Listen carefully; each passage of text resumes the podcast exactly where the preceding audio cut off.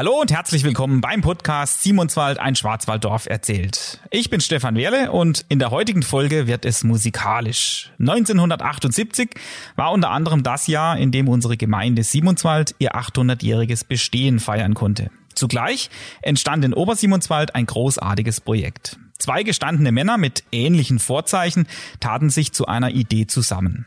Beide waren damals Musiker im Musikverein Obersimonswald Beide sind in der Glashütte in St. Mergen aufgewachsen und beide waren inzwischen erfolgreiche Geschäftsführer ihres jeweils eigenen Unternehmens in Simonswald. Diese beiden Chefs der heutigen Firmen Schwer Bauunternehmung und Dränkli Uhren gründeten eine Tanzmusik.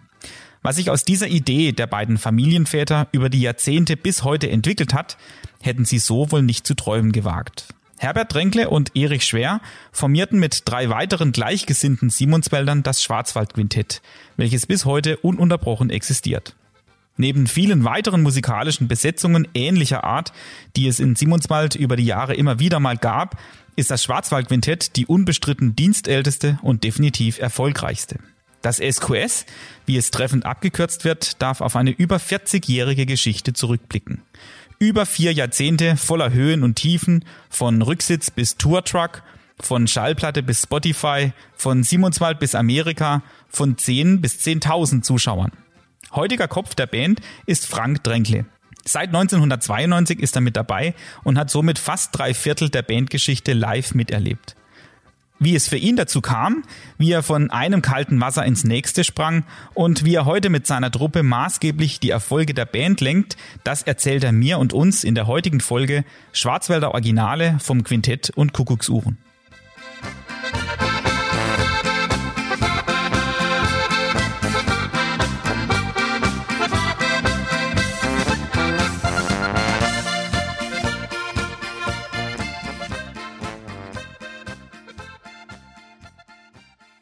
Nach fünf Folge wird's mal Zeit für ein kleines Statement zu beginnen. Ich hatte wirklich riesen Spaß bei jeder einzelnen Folge, aber heute muss ich gestehen, freue ich mich persönlich drauf, dass wir unter anderem mal viel über Musik sprechen werden. Lieber Frank, schön, dass du es einrichten konntest und wir legen auch gleich los mit der traditionell erste Frage. Wie geht's dir aktuell? Wie sieht dein Alltag aus und wie hat er sich durch die Pandemie verändert?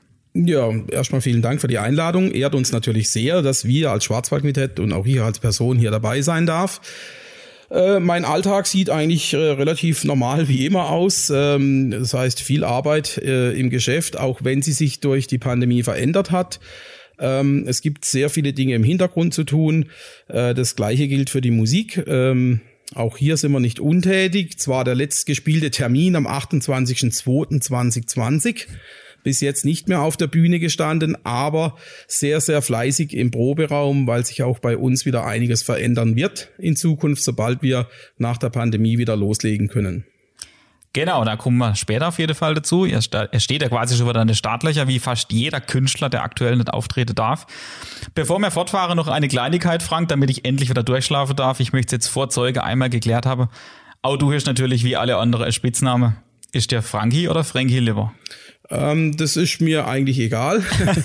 Gewohnt bin ich äh, familientechnisch auch heute noch tatsächlich der Frankie und äh, erst als ich mal in die weite Welt äh, hinauskam, das war dann die Realschule in Kohlnau, da ging es dann los mit Frankie im Prinzip, ja. Frankie, also gut, ich wäre wahrscheinlich in allen Varianten wegen hin und her springen. Du wohnst seit längerem jetzt auch nimmer in Simonswald, schaffst aber nach wie vor hier, bist auch durch deine Tätigkeit bekannt wie der sprichwörtlich bunte Hund, wie man bei uns so sagt. Du bist ein Teil der Dränkle-Familie, die seit 1966 in Obersimonswald Kuckucksuhre herstellt. Inzwischen haben ja auch einen Teil eures Familienunternehmens Dränkle-Uhre im Untertal. Ihr seid also fest in Simonswald verankert. Du selbst bist Jahrgang 1975, also von Anfang an gerade so in der Gesamtgemeinde aufgewachsen. Du bist der Jüngste unter, ja, etliche Geschwister, kann man schon sagen. Wie hast du damals so deine Kindheit verbracht? Welche Besonderheiten sind dir noch in Erinnerung? Was hat dich geprägt damals? Also Besonderheit war in erster Linie, dass wir eine relativ unbeschwerte Kindheit hatten. Äh, ich zumindest mit meinem heute noch besten Kollegen, der auch nicht ganz unbekannt ist. Und ähm, wir waren dort schon zusammen äh, geprägt natürlich das Ganze immer sehr stark einfach von Firma, weil die Firma damals noch im Wohnhaus integriert. Ähm, Im alten ehemaligen Schulgebäude in Obersimonswald. Äh, heute übrigens der Proberaum beheimatet vom Quintett. Im vorderen Nonnebach. Im vorderen Nonnebach, genau. Und äh, Geschäft war eigentlich immer, sprich beim Abendessen, beim Frühstück, beim Mittagessen. Es ging eigentlich immer ums Geschäft, bei Familientreffen dann auch. Und äh, dann kam aber gleich auch immer die Musik dazu. Das heißt, äh, ich habe von klein auf schon mitbekommen, dass im Haus selber immer Musik gemacht wurde in verschiedenster Richtungen. Ähm, Fußball war parallel auch immer noch ein Thema, auch für meine Brüder natürlich, sei es äh, als Spieler, als später als Trainer und so weiter. Ähm, von dem her, aber wie gesagt, äh, konnte ich anfangen mit der Musik eigentlich gar nichts in, zu der Zeit, sondern ich habe gedacht, so, meine Kollege, die Kike Ali, da komme ich auch mal zum Kike.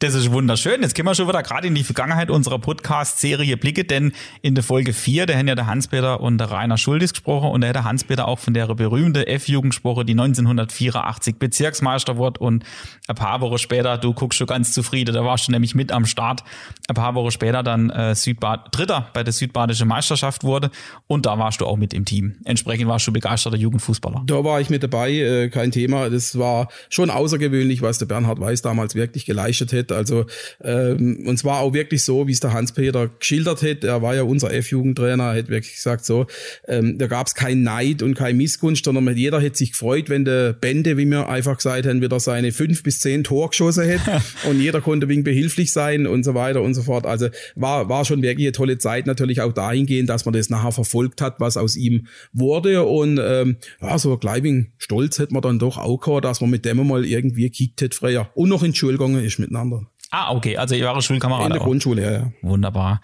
Musikstück mein war jetzt gerade eher so ein bisschen nebensächlich. Wann ist dann trotzdem für dich so der Zeitpunkt gekommen, wo du gemerkt hast, okay, ich höre zumindest auch gern Musik. Also welche Musikrichtung zum Beispiel hätte ich da geprägt? Und Frage Nummer zwei, Vinyl oder Musikkassette? Was war bei dir da angesagt? Also bei uns es noch beides äh, gegeben, wo ich so angefangen habe mit Musikhorchen, war aber schon verstärkt die Kassette, auch durchs Auto bedingt und so weiter. Ähm, der Vater natürlich Musiker, das heißt, äh, wenn man eine gewisse Berieselung an äh, Volks- und Blasmusik hätte der ganze Tag, war ich doch, und das habe ich auch recht früh gemerkt, äh, ein bisschen ein Außenseiter meine Kollegen gegenüber, weil ich da einfach wegen eine andere Richtung gehorcht habe wie alle anderen. Aber das auch verteidigt habe und da auch dazu gestanden bin, das muss ich ganz ehrlich sagen. Und ich weiß, ich habe mich damals schon gefreut, wenn ich als kleiner Bur, wenns Quintett im Obertal Frühschopper gespielt hätte, im Pavillon inne und man hätte als Kind wegen davon mit auf dem Spielplatz wegen Spiele nebenher. Und nachher hast du vom Vater nur eine heiße Wurst gekriegt und dann war das eigentlich, ja, schon ein gutes Ereignis. Aber wie gesagt, hören gerne, selber machen, damals unvorstellbar für mich. Bleib mal gerade bei deinem Vater, der Herbert, der ist ja auch bekannt und beliebt gewesen seinerzeit. Der war beim Musikverein Obersimonswald unter anderem, neben seinem Dasein als Unternehmer und Familienvater. Er war im MVO auch kurz zweiter Vorstand, war dann nach seinem Ausscheiden auch Ehremitglied. Und du bist das besagte Nesthäkchen, also das jüngste aller Geschwister. Welchen Einfluss hat er jetzt als Vater auf dich gehabt oder auch als, als Chef einer Firma? War das zum Beispiel für dich schon vorbestimmt, dass du in der Firma arbeiten wirst? Hattest du trotzdem freie Wahl, als es später dann relevant wurde? Ähm, ich hätte sicherlich eine freie Wahl gehabt. Ich habe ja auch tatsächlich meine Lehre auswärts gemacht, nicht daheim. Ich habe auch auswärts gearbeitet. Ähm, es ist, können wir später noch drüber reden, alles ein bisschen anders kommen nachher. ähm, es war so, man hätte, jeder von uns Kinder hätte schon immer, ja, Müse ist vielleicht übertrieben, aber man hätte halt einfach mitgeschafft daheim.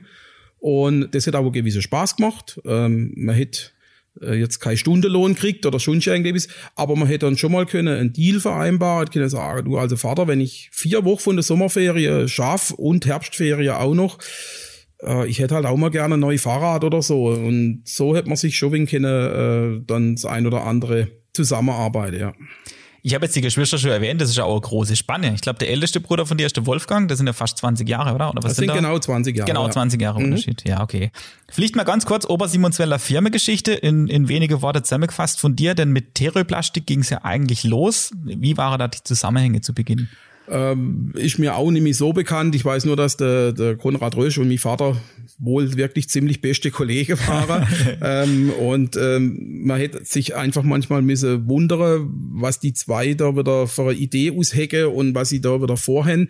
Aber es hat immer funktioniert und äh, ich weiß dann von der Erzählung, mein Vater hat damals noch in Waldkirch äh, geschafft und hat aber nebenher dann im hinteren Nonnenbach begonnen, Gehäuse zu produzieren, mit meinem ältesten Bruder zusammen schon damals. Und ähm, ich meine, Ende der 60er Jahre hatte er dann die Möglichkeit, das äh, Schulhaus zu kaufen, da das neue gebaut war am Herrestein. Und somit war es damals schon ein relativ großer Schritt, eine Gehäuseproduktion zu haben und eine eigene Schreinerei und so weiter. Und ähm, so ging das dann im Prinzip los. Das heißt, euer Unternehmen stellt bis heute auch alles her von einer Kuckucksuhr? Oder haben auch Zulieferer da noch nach wie vor? Wir haben auch Zulieferante, gar kein Thema, weil äh, wir ein relativ äh, großes Sortiment haben, auf einfach verschiedene Arten, die wir selber nicht produzieren können. Und da kaufen wir zu, aber wir sind tatsächlich noch eine der wenigen Firmen, die vom Gehäuse bis zur fertigen Uhr alles hier im Schwarzwald herstellt. Was ist denn da die Richtlinie? Ich kenne es jetzt, blöder Vergleich, ich kenne es jetzt tatsächlich nur von Fleisch oder von sonstigen Köstlichkeiten zum Essen eher. Gibt es da auch bei der Kuckucksuhr Richtlinie, was das Schwarzwälder Kuckucksuhr ausmacht oder muss die einfach nur im Schwarzwald produziert sein? Nein, ist nicht ganz so einfach. Es gibt mittlerweile eine Richtlinie für den Begriff Original Schwarzwälder Kuckucksuhr. Mhm. Jetzt ist der natürlich auch dann abwandelbar und dehnbar, ähm, aber da gibt es schon äh, Vorschriften, was das beinhalten muss. Du hast vorhin ja erwähnt, dass du schon als kleiner Kerle so quasi ein bisschen ausgebrochen bist in dem musikalischen Verständnis von damals und auch schon die Auftritte besucht hast vom Schwarzwaldquintett, wo die Vater noch mitgespielt hat. Ähm, es gibt ja unter euch Geschwister noch andere Musiker. Also viele zum Beispiel waren auch im Musikverein Obersimonswald und haben da irgendwie ein Blasinstrument erlernt. Aber keiner außer dir, das werden wir ja später noch hören, war im Schwarzwaldquintett. Gibt es da sonstige Besetzungen noch bei euch in der Familie? Ja, also, also es gibt äh, der älteste Bruder, der im MVO war, im Musikverein in Obersimonswald. Äh, eine meiner Schwestern, Andrea, war im MVO. Ähm, der Martin, besser bekannt als Dago, äh, auch. Und der Bernhard mit dem Martin zusammen, die haben also, solange ich eigentlich denken kann, auch schon immer Tanzmusik gemacht. Also äh, erst, was ich noch weiß, waren die Dagos damals. Äh, da war der Bernhard, glaube ich, noch nicht dabei. Äh, da war es nur der Martin mit anderer Kollege. Danach kamen die Condor, Tanzkapelle Condor.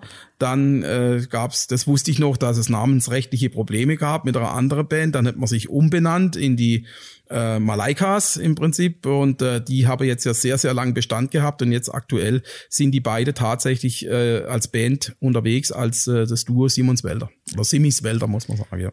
Bleiben wir mal bei diesem Hobby Nummer eins, was es dann später so war. Ähm, wann ging das für dich los mit der Musik? Du hast gemeint, Kicke war für dich im Vordergrund. Wann hast du so, so gemerkt, okay, naja, das mit dem Musikmachen könnte auch interessant werden? Alles hat schon eine ganze Zeit lang gedauert. Also mein, meine wirkliche Erinnerung an ein Ereignis, das ich nie vergessen werde, war, dass einfach der Musikverein Obersimmertal halt der Anzeige im Maiblatt-Kit am Friedrich Orbe hin junge Musiker, Beginner wieder mal die Möglichkeit, sich im Rathaus einzufinden. Wer denn Lust hätte, ein Instrument zu lernen, ähm, der soll doch bitte vorbeikommen. Und ähm, mein Vater hätte mich tatsächlich darauf aufmerksam gemacht, dass ich doch dort einmal hingehen soll. Und ich mich aber tatsächlich mit Händen und Viers gewehrt habe und gesagt habe, da gang ich nicht noch, das interessiert mich nicht. Und ähm, ich bin doch im Kicker und das war wirklich eine längere Diskussion bis ich mich dann wirklich habe überreden lassen, war dann auch überrascht, wie viel das wir tatsächlich im, im Autos, im Proberaum vom MVO gesessen sind. Das waren ja, glaube ich, äh, an die 40, 45 äh, Leute, junge Leute, die äh, mhm. äh, ein Instrument haben möchten lernen. Und äh, ich habe das auch gar nicht gesehen, wieso man mich jetzt eigentlich drängt, dahin zu wo ich das gar nicht möchte. Aber ja, wie so oft hätte man gesagt, ich horch mir's mal an, ich kann ja immer noch, wenn es nichts ist. Und da ging es natürlich erstmal relativ trocken los mit Theorieunterricht und Note lernen und äh, dann später kam der nächste Motivationsschub, man hätte mal ein Instrument gekriegt, dann hätte man auch mal die ersten Töne erprobt und so weiter und so fort. Und ja, das ist dann eigentlich so ganze Zeit lang so dahingegangen und ähm, es war sicherlich auch mit einem externen Musiklehrer damals gehabt, der mal da war, mal nicht. und äh, da war es von der Motivation her schon schwierig, weil man hätte dann selbst, wenn man auch noch relativ jung war, gemerkt, ähm, mir fehlt so irgendwie der Fortschritt und ich, äh, wie soll ich irgendwann in diesem großen Orchester dann mitspielen, wenn ich gar nicht so richtig was kann, außer der Hochbadlerlandmarsch vielleicht. Mhm. Und ähm, da mein Vater damals schon immer sehr guten Kontakt hatte mit dem Aurel Manchu in Waldkirch, hätte er, wie es mein Vater halt so gehört, irgendwann gesagt, du Aurel, äh, guck mal nach dem Kerle ähm, kann man da etwas machen oder nicht. Und tatsächlich so sind wir nach Sinspach gefahren damals zum, zum Manchu und ähm, ich möchte jetzt nicht sagen, er hätte Hände beim Kopf zusammengeschlagen, wo ich ihm was vorgespielt habe. Das glaube ich dir auch einfach nicht. Aber er hätte, äh, er hätte schon eine klare Ansage gemacht dahingehend, dass er gesagt hat, pass auf, du hast jetzt ähm, zwei, drei Monate Zeit, dich zu bewähren. Wenn ich sehe, dass wir einen gewissen Fortschritt haben in dieser Zeit, bin ich bereit, dich zu unterrichten. Äh, wenn nicht, dann lass es besser bleiben. Und äh, das war eigentlich dann so die Zündung, wo du dann auf einmal, oh, da geht noch was anderes und da bewegt sich was. ähm, da ging es dann eigentlich los und war natürlich gut froh, wo er nach dieser Bewährungsfrist gesagt hat, du, also gut, ich mache das. Aber immer mit erhobenem Zeigefinger. Es muss natürlich so bleiben mit Probe, Engagement und so weiter und so fort. Hätte man ja können als 12, 13, 14-Jähriger ganz locker sagen, das ist später dann auch mal noch anders geworden, so ist nicht. ja, klar, Pubertät war ja dann erst noch vor dir, genau. Es waren übrigens elf, also ich habe das hier mal äh, nachschlagen und zwar 1985 bist du mit elf weiteren, also insgesamt war da zwölf Jungmusiker eingetreten in den Musikverein Obersimonswald und aktiv ist heute tatsächlich nur noch der Martin Hug. Der ist dafür immerhin erster Vorsitzender, aber mhm. ähm, äh, von denen der ganze zwölf ist nur noch einer mit dabei. Das ist tatsächlich ab und zu sogar üblich, also das ist jetzt nichts Außergewöhnliches. Unser heutiger Dirigent vom MVO, der Michael Schätzle, der hat mal die Aussage geprägt, dass sich ähm, das Instrument den Musiker sucht und nicht umgekehrt. Wie war das bei dir? Hast du gleich die Trompete gewählt oder wurde sie dir zugewiesen? Also ich habe schon ähm, auf Trompete geliebäugelt, wäre jetzt aber im ersten Moment sicherlich für vieles offen gesehen, bis auch da mein Vater irgendwann gesagt hat, der spielt Trompete. Also die Vater das festklickt mehr ja, oder weniger. Okay. Genau. Seit September 1980 war dann besagter Erich Schwer auch Dirigent beim Musikverein Obersimonswald. Also damals hat er das Amt übernommen und hat dann auch äh, zwischenzeitlich aufgehört beim Schwarzwaldquintett. Inzwischen ist das ja verjährt und wir alle wissen, wie der Erich Schwer als Dirigent war. Das war halt einfach andere Zeiten. Ich muss jetzt ein kleines bisschen schmunzeln.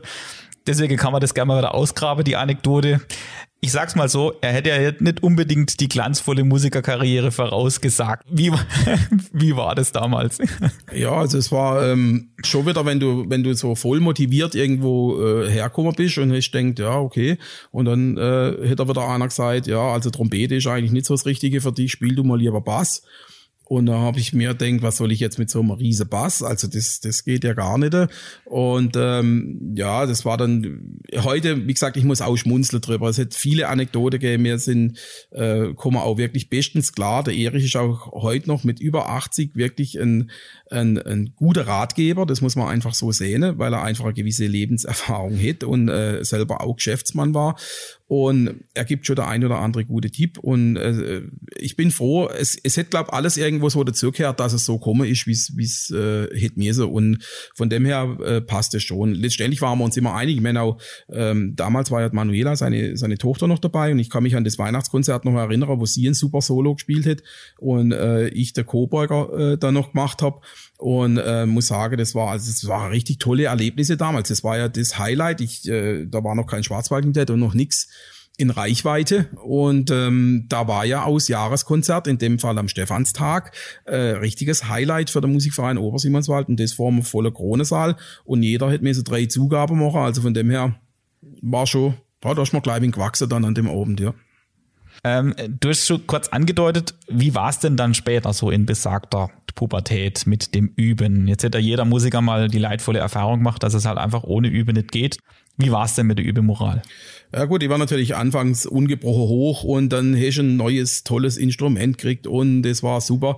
Aber nun mal diese Übungen in dieser Papiermusikschule, die wäre halt auch nicht einfacher, aber die sind halt auch relativ trocken. Und ähm, es hätte dann, wie gesagt, nach wie vor das Kike gegeben und es hätte andere Sachen gegeben, äh, wo man dann mal hin ist. Und äh, ja, dann war schon wieder Donnerstag. Man hätte ja schon wieder müssen nach Sinsbach fahren und äh, mit auch gewisser Respekt gehabt vom damaligen Musikdirektor von Waldkirch, der da dann schon ganz deutlich gesagt hat, was er von deiner Probeleistung äh, erhält und von der Übungsmoral. Dann hätte man so das letzte noch probiert zum Kaschieren, was irgendwie gegangen ist. Also nachmittags, bevor man dann. Klassiker, ja. Ja, bevor man dann so abends auf, äh, auf äh, das Moped gesessen ist und ist wieder nach Sinsbach gefahren. Und ähm, also man hätte es nicht können verheimlichen. Er hätte es einem dann ganz deutlich gesagt, ob man geübt hätte und wann man geübt hätte und wie man geübt hätte. Und trotzdem hätte man gemerkt, klar, wenn es irgendwann vorwärts geht, es war halt ein Auf und ein Ab, mal mehr, mal weniger. Im Großen und Ganzen eigentlich immer gut. Ähm, es kam auch nie jetzt, äh, die, es gab Motivationen dadurch, dass der Manchu irgendwann gesagt hat, der damals durch seine Frau bedingt, die auch der, der Obersimonswälder Kirchechor geleitet hat, damals an Weihnachten manchmal mit seiner Familie, Schwiegervater und so weiter, Sohn in der Kirche gespielt. Und da hätte er mich irgendwann mal gefragt, ob ich da mitspiele tät. Und habe ich gedacht, jetzt falle ich vom Glaube ab. Also jetzt, äh, äh, es fühle ich mich wirklich richtig geehrt. Und wir haben dann so so richtige kleine Tour gemacht. Zuerst äh, im Simiswald in der Kirche, dann in äh, Sinspach in der Kirche und so. Und dann habe ich gedacht, ja gut, so, so ganz schlecht muss es nicht sein. Wenn man mich jetzt mitnimmt, dann, dann ist okay. Und äh, da hätte man dann schon gewusst, mir ist in der richtige Richtung. Also ich sage es immer so, strenger Lehrer, aber fairer Lehrer auf jeden Fall. Und auch heute noch, äh, wir sind uns vor, ich glaube, äh, eineinhalb Jahren mal zufällig hier in Simonswald über den Weg gelaufen. Äh, jedes Mal äh, riese Freude und man kennt sich sofort und, und blauscht und macht und tut. Und also, ja, Gott froh, diese Erfahrung gemacht zu haben, ja bleibender Eindruck hinterlasse offenbar. Jetzt dürfte man ungefähr auch bei dem Zeitpunkt angelangt sein, bei dem du dem Schwarzwaldquintett beigetreten bist. Das war wahrscheinlich nicht so ganz freiwillig. Wie hast du das damals empfunden? Wie ist das entstanden? Was hat das mit dir gemacht? Also es war in dem Sinn schon freiwillig. Ich, äh, es gab damals ein Tonstudio in Obersimonswald äh, vom Jürgen Krause und vom Ralf Schonhardt geleitet, wo auch sehr, sehr viele Produktionen entstanden sind. Und die haben mich irgendwann einmal gefragt, vor allem der Ralf, weil ich ihn natürlich tagtäglich getroffen habe bei uns in der Firma, weil er bei uns arbeitet, immer noch arbeitet auch, und sagt, du könntest schon mal rumkommen. Wir müssen für jemand ein, ein Playback produzieren, ähm, ein Kastelruder-Titel, äh, damals das, das Feuer im ewigen Eis, das wäre ich auch nie vergessen. Und ähm, wir bräuchten einen Trompeter, magst du das nicht einmal nie spielen, einfach so zum Testen. Also kurz, dass wir da niemanden abhängen, das war der Ralf Schonert, Haus- mhm. und Hofkomponist vom Schwarzwald Quintett und äh, das Tonstudio war über dem Sportheim. Jawohl, genau. Joker-Musik. Im, im, Im, Sportheim, im, im Dachgeschoss, Sportheim, genau. genau ja. Und äh, dann haben wir das nie gespielt, das ging auch relativ gut und da war das natürlich für mich auch wieder eine ganz neue Erfahrung, das erste Mal im Studio und das mit einem Kopfhörer auf und das einmal zu hören mit dem Hall und ja, ganz extrem und dann war das aber für mich auch erledigt, das war diese Sache, stolz wie Oscar mit einer Demokassette dann heimkomme und ich glaube, es ist 24 Stunden am Stück nichts anderes gelaufen daheim. Ähm, wie das, das sind schon Beschwerden gekommen drumherum, also ich soll es doch mal leiser machen oder ausmachen oder so. Und ähm, dann war erst einmal gar nichts, ähm, bis dann irgendwann die zwei an mich rantreten sind und haben gesagt, ähm, es gibt einen größeren Wechsel im Schwarzwaldquintett, ob ich mir vorstelle, kann Trompete spiele. Ja, toll, was sagst du jetzt als 15-Jähriger, ne? Bin erstmal da gestanden. Ich weiß ja nicht, was dahinter rumgelaufen ist. Hätte mir vorher mit meinem Vater geschwätzt oder schon was, keine Ahnung. Auf jeden Fall, wie es halt so ist. Der Vater, ja, mach du mal und Mutter, hey, sind ja wahnsinnig. Und ähm, ja, dann weiß ich noch gut, wo ich, wo ich das erste Mal der Proberaum vom Schwarzwald war über dem Sportheim Auto, wo Studio war, da drüber gestanden bin und ähm, ja, dann mal vor und mitspielen musste. Ne? Ähm, es wurde mir dann auch erläutert, dass eben drei Stück aufhören, drei von fünf ist natürlich, mhm. habe ich auch erstmal gedacht, oh, okay. Dann haben die ehemalige noch mitgespielt, wo ich eben vorgespielt habe und so weiter. Und es war eigentlich auch relativ schnell meines Erachtens äh, okay. Mir kam zugute, dass ich die Musik wirklich, was wir vorher schon gesagt haben, von morgens bis abends gehört habe. Das heißt, ich habe die ganze Titel natürlich kennt, mehr oder weniger. Habe gewusst ein bisschen, auf was es ankommt und ähm, wie der Ablauf ist und allem drum und dran. Und dann war die Sache eigentlich ja relativ schnell fix. Weil immerhin, du warst ja 15 Jahre alt, hättest du gemeint, als so die Entscheidung kam und warst dann 16, als du, oder knapp 16, als du dann das erste Mal mitgespielt hast. Wie war das dann? Warst du diesem Niveau dann auch schon gewachsen? Ich meine, die Stücke zu kennen ist das eine, aber unter Umständen sind die ja auch relativ schwierig, gerade so als, als Solo-Trompeter, die Stimme gab es ja nur einmal, das heißt, man hört auch alles. Es war sehr viel Umstellung. Also bis dahin ähm, hätte man ja immer Orchester gespielt, man hätte noch drei, vier, fünf andere um sich rumgeht. Auf einmal war man allein. Der Fokus von den Leuten war natürlich auch auf einem ja, genau, äh, ja. gerichtet. Ähm, und ich, äh, das zweite Problem, was dazu kam, wie gesagt, drei neue Musiker musste dazukommen. Der zweite, das war heute noch mit mir tätig, der Bobs, ähm, der da war, damals noch am Akkordeon, aber wir haben sehr, sehr spät erst einen Baritonist gefunden.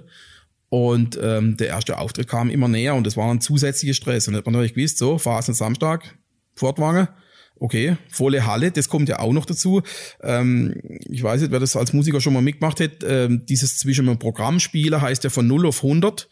Die Leute möchten, die sehen das Programm vorne auf der Bühne vom Verein an der Phase und dann zwischendrin, wenn Musik kommt, dann muss ja Stimmung, Dschungel, weiß ich was.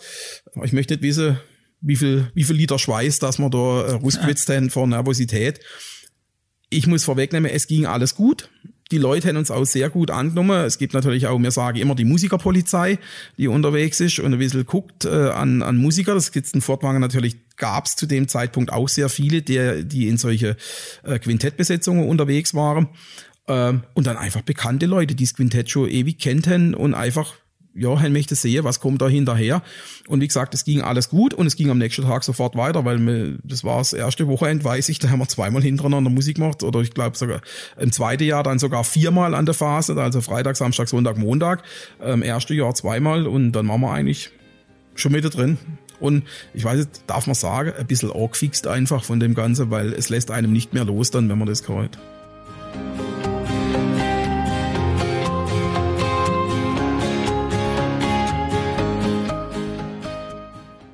Bevor Frank Tränkle zum Quintett stieß, lagen bereits 14 Jahre seit der Gründung zurück, die ich an dieser Stelle kurz zusammenfassen will. Neben Franks Vater Herbert am Bariton und Erich Schwer an der Klarinette waren Fritz Baumer an der Trompete, Oskar Scherzinger an der Gitarre sowie Haus- und Hofkomponist Ralf Schonert am Akkordeon Gründungsmitglieder. Schon in den ersten Jahren verbreitete sich der Name rasant. Schnell hatte man Auftritte im ganzen Schwarzwald. 1980 kam mit Ludwig Kienzle als Nachfolger von Erich Schwer erstmals ein Musiker nicht aus Simonswald. 1981 war man längst bundesweit und dann auch erstmals im benachbarten Ausland unterwegs. Fortan hieß die Kapelle aufgrund urheberrechtlicher Maßnahmen auch Original Schwarzwaldquintett. Von 1982 bis 1984 wurde das Quintett von Edeltraut Wehrle, später Wolber, am Gesang unterstützt. Ab 1983 war das SQS regelmäßig in Funk und Fernsehen vertreten. Highlight war dabei unbestritten, dass eine ganze Folge der beliebten Volksmusiksendung im Krug zum grünen Kranze veranstaltet wurde. 1985 konnte Komponist Ralf Schonhardt einen großen Erfolg beim erstmals ausgestrahlten Grand Prix der Volksmusik in Wien erringen. Sein Titel Wir gratulieren, gespielt von Winfried Stark und seinen Steigerwälder Musikanten, wurde auf den sensationellen zweiten Platz gewählt. Immer wieder wurde das Quintett durch diverse Besetzungswechsel ein wenig zurückgeworfen, war dann aber wieder mit neuen Musikern pünktlich zur Stelle. So konnten in den ersten zehn Jahren gleich drei Tonträger produziert werden. Fast alle Titel komponierte Ralf Schonhardt. 1988 wurde erstmals eine Tour durch die USA veranstaltet. Drei Jahre später ging es gleich ein zweites Mal dorthin, diesmal sogar mit 35 Fans. 1991 wurde außerdem zum Meilenstein, denn erstmals konnte man im eigenen vorhin erwähnten Tonstudio in Obersimonswald aufnehmen und produzierte auch gleich den ersten eigenen Tonträger. Im selben Jahr schied mit Fritz Baumer das letzte Gründungsmitglied aus. 1992 wurde besagter 16-jähriger Frank Tränkle als sein Nachfolger nominiert.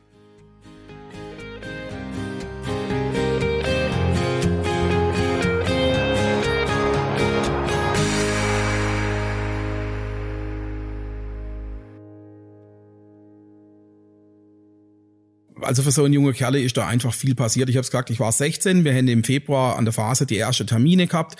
Ähm, es kam dann zwischendrin im März noch einmal einer. Dann stand meine Abschlussprüfung an auf der Realschule.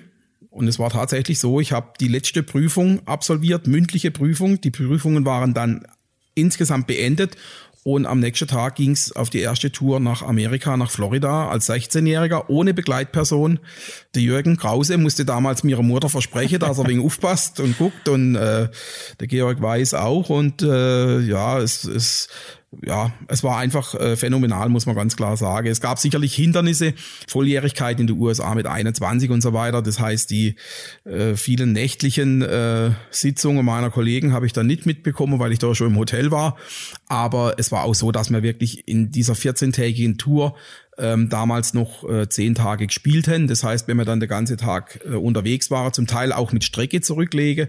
Ähm, wir sind zum Beispiel von Miami Beach noch einmal zurückgefahren nach Palm Beach zum einem der größten äh, deutsche Clubs mit riesen äh, Festival.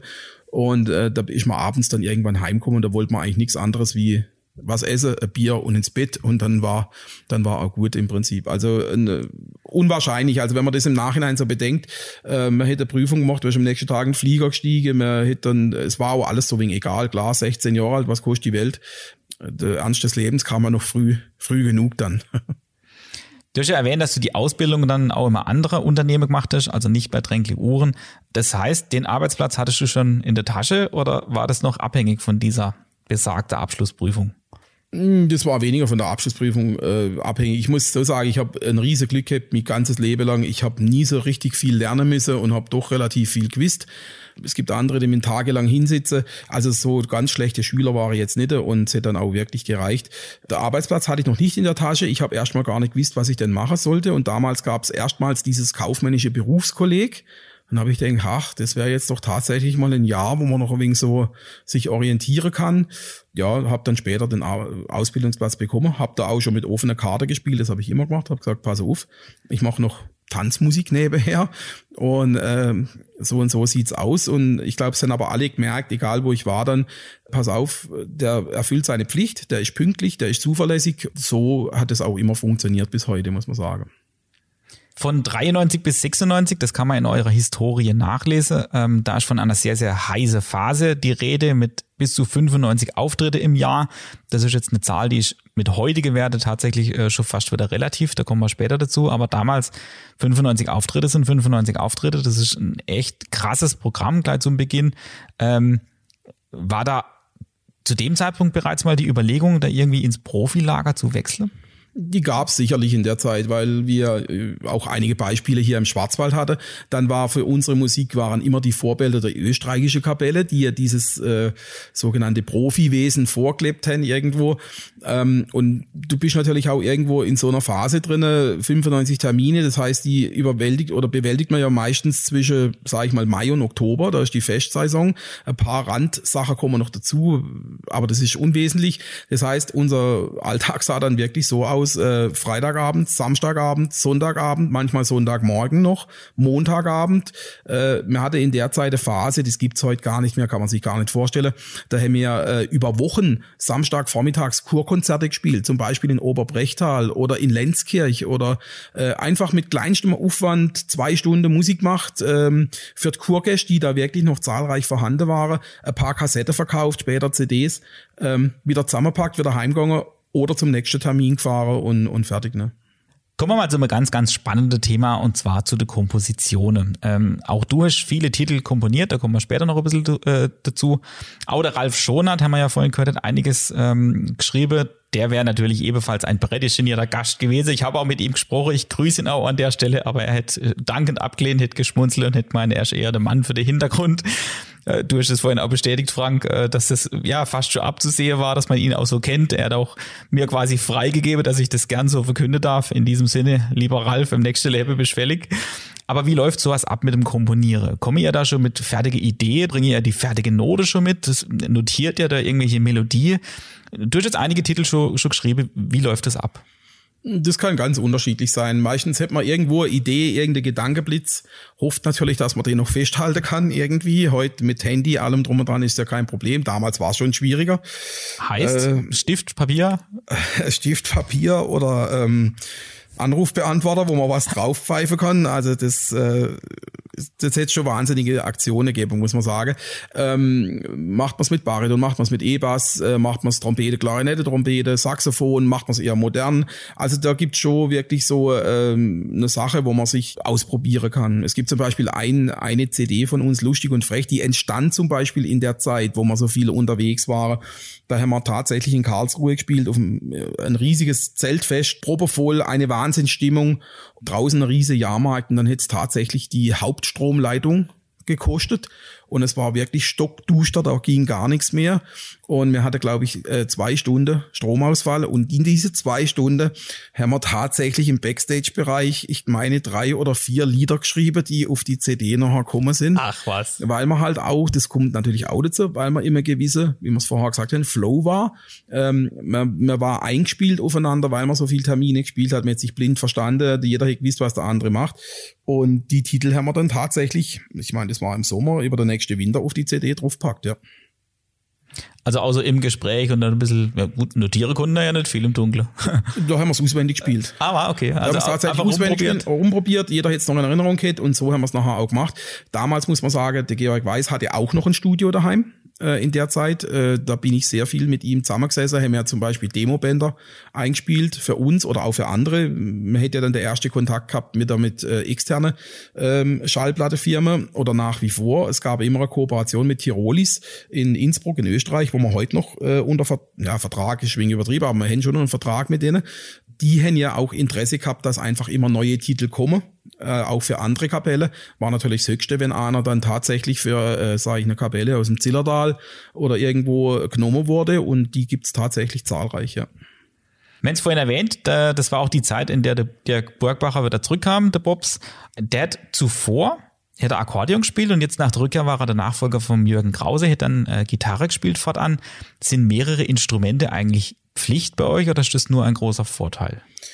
Ähm, es hat sich irgendwann so ergeben, voraussetzen kann man es natürlich nicht. Ähm, heute in der Konstellation, wie wir jetzt sind und die Musik, wo wir machen, müssen wir es fast fordern. Ähm, damals war es so, auch heute immer noch das Problem, können wir später mal noch in der aktuellen Situation drüber reden. Es gibt halt einfach Instrumente, die weiter verbreitet sind. Das heißt, ich werde eher mal einen Trompeter finden. Ähm, ich werde auch vielleicht einen klaren Tisch finden und auch einen Baritonist, der halt vielleicht vorher Tenorhorn oder schon Spaß gespielt hat. Mhm. Ähm, bei dem ist Voraussetzung, er muss E-Bass spielen. Vom, dann kommen wir zu den kritischen Instrumente. Ein, ein Oberkraner-Gitarrist, das wird schon mal sehr schwierig. Ein Oberkraner-Gitarrist, der auch noch E-Gitarre oder moderne Gitarre spielt, wird richtig schwierig. Und das Schwierigste mit Abstand ist sicherlich das Akkordeon, weil da setzt man voraus Akkordeon und auf jeden Fall Keyboard. Das ist bei uns in unserer Breitengraden wirklich sehr, sehr, sehr selten. Das heißt, wir haben zwar schon gute Musiker, die machen aber alle nichts mehr oder sie sind anderweitig noch unterwegs. Aber ein Musikantenpool, äh, wie jetzt in Österreich oder in Slowenien, wo an jeder Ecke ich mir fünf mhm. Akkordeonisten raussuchen kann, das haben wir halt leider nicht. Das heißt, unsere Suche war immer wegen schwieriger nach adäquate Nachfolger. Ja, das kann man auch gar nicht irgendwie in eine Formel packen bei euch. Also manche waren nur kurz dabei, manche waren sehr, sehr lang dabei. Also da, ist nichts herauszusehen, wie lange das in der Regel hält. Das ist tatsächlich immer völlig unterschiedlich. Das heißt, eure Musiker haben in der Regel schon mehrere Instrumente parat. Trompeter hast du mir aber mit dem Zwingerer mitgeteilt, gab es bislang nur zwei in der Geschichte. Das ist tatsächlich so, da mache ich auch immer gern äh, drauf aufmerksam und wenn der Fritz und ich mir uns irgendwo sehen, dann äh, wenn wir doch ein wenig schmunzeln, wenn sagen, ja, wir haben doch am längsten durchgehalten, so, also da sind wir hartnäckig. Das hohe Blech in ihre Kalte. Kommen wir mal zu der USA-Reise. Das finde ich auch besonders spannend, denn äh, 1999 war dann ein weiteres Mal, wo er die USA kreist sind. Diesmal war allerdings der mittlere Westen das Ziel. Das heißt also ein anderes, ein anderes Ziel als zuvor. Wie veranstaltet ihr solche Touren? Hätten da auch ähm, einen, einen großen Veranstalter, der das alles regelt für euch oder macht ihr das selbst oder wie läuft das ab? Also es war schon ein Abenteuer äh, zu der Zeit, muss man sagen. Wir hatten das Glück, dass wir äh, Peter Jochen Degen vom SWR in Kaiserslautern kennenlernen durfte. Ähm, mittlerweile leider auch verstorben und ähm, er hatte damals, ähm, weil er selber Musiker war, die Beziehungen zu deutschen Clubs in den USA. Seine Frau, hatte zufälligerweise ein spezialisiertes Reisebüro für USA-Reisen. Und so ging das dann ähm, im Prinzip, das haben ja viele gemacht, ob es in Österreich war oder auch hier aus unserer Region, waren ja viele Kapelle damals unterwegs. Und drüber in den USA war es natürlich auch so, man hat das äh, deutsche Volksgut gelebt, ähm, mit eigener Clubanlage, äh, eigene Festzelte, Tanzgruppe, Volkstanzgruppe, also wie wenn man in Bayern oder im Schwarzwald ist, unglaublich, kann man sich kaum vorstellen. Dann wurde die Reise organisiert, wohlwissend aber, es musste das Equipment mit. Das war damals noch nicht so groß. Heute auch unvorstellbar. Man konnte mit riesigen Kisten nach Frankfurt an der Flughafen fahren. ähm, äh, die haben alle große Augen gemacht, haben sie auf irgendein Förderband geladen. Es hätte krumpelt und gescheppert an alle Ecken und Ende. Und trotzdem war alles irgendwie dann wieder am Ort. Dann kamen die Zollabenteuer dazu in den USA. Ähm, ich glaube, einmal sind wir offiziell noch gar nicht ausgereist gewesen und sind aber schon daheim gewesen wieder und haben alles verstaut. und also man hätte so, man hätte so manches mitgemacht. Heute natürlich natürlich klar nach 2001 durch die Anschläge äh, in New York alles viel, viel komplizierter. Das heißt, wir sind ja später auch nochmal gereist und haben es dort einfach so gemacht, dass wir die Instrumente mitgenommen haben als Handgepäck und drüben tatsächlich eine Anlage gemietet haben. Genau, das wäre die nächste Frage gewesen. In der Regel haben ja schon euer eigenes e- Equipment, aber das ist mittlerweile auch durchaus gängig wahrscheinlich, wenn man solche Reise unternimmt, dass man das vor Ort dann irgendwie mietet. Ja, man kriegt es gar nicht mehr in der Flieger rein. Also das, das wäre äh, undenkbar. Ähm, früher war das auch tatsächlich über äh, sogenannte Endorser abgedeckt, mhm. also sprich Firmen, die einem äh, neues Equipment zur Verfügung stellen. Wenn er damals noch eine Lautsprecherfirma hier unmittelbar ums Eck geht in Kolnau, ähm, die haben uns mal einen Satz neue Boxen mitgegeben in den USA, die waren aber nachher unverkäuflich, muss man ehrlich sagen. Heute, wie gesagt, ähm, man muss es im Vorfeld klären, man muss es äh, leihen, man muss festmachen, was will man, dann hoffen, dass es auch tatsächlich da ist am Bestelltag, wenn man drüber ist, an der richtigen Location und so weiter und so fort. Aber hat geklappt und ähm, würde ich jederzeit wieder unterschreiben und auch so machen. Du hast vorhin mal das deutsche Liedgut erwähnt, was da drüber präsent ist. Also die Erfahrung habe ich tatsächlich auch schon gemacht, dass sie das sehr, sehr gut kennen darüber, gerade so Oktoberfesttitel und ähnliches. Ihr wart 1999 im Fritzels Jazz Pub. Das ist eigentlich zumindest damals noch eine sehr, sehr große Adresse gewesen. Mitte in New Orleans, wo man eigentlich auch mit, mit viel Jazz und Swing konfrontiert wird. Hat er dann da drin auch so deutsches Lied gut gespielt? Wir haben dort äh, tatsächlich Obergraner Musik gemacht. Aber, okay. Und zwar, es, die Auftritte in dem Pub dauerten immer nur 30 Minuten. Habe ich mich am Anfang gefragt, was soll denn das? Wer sich äh, New Orleans ein wenig vorstellen kann oder schon mal dort war, weiß, was dort für eine Luftfeuchtigkeit herrscht zu manche Jahreszeiten. Also nach 30 Minuten warst du wirklich bis auf die Unterhose nass geschwitzt und da ging auch nicht viel mehr.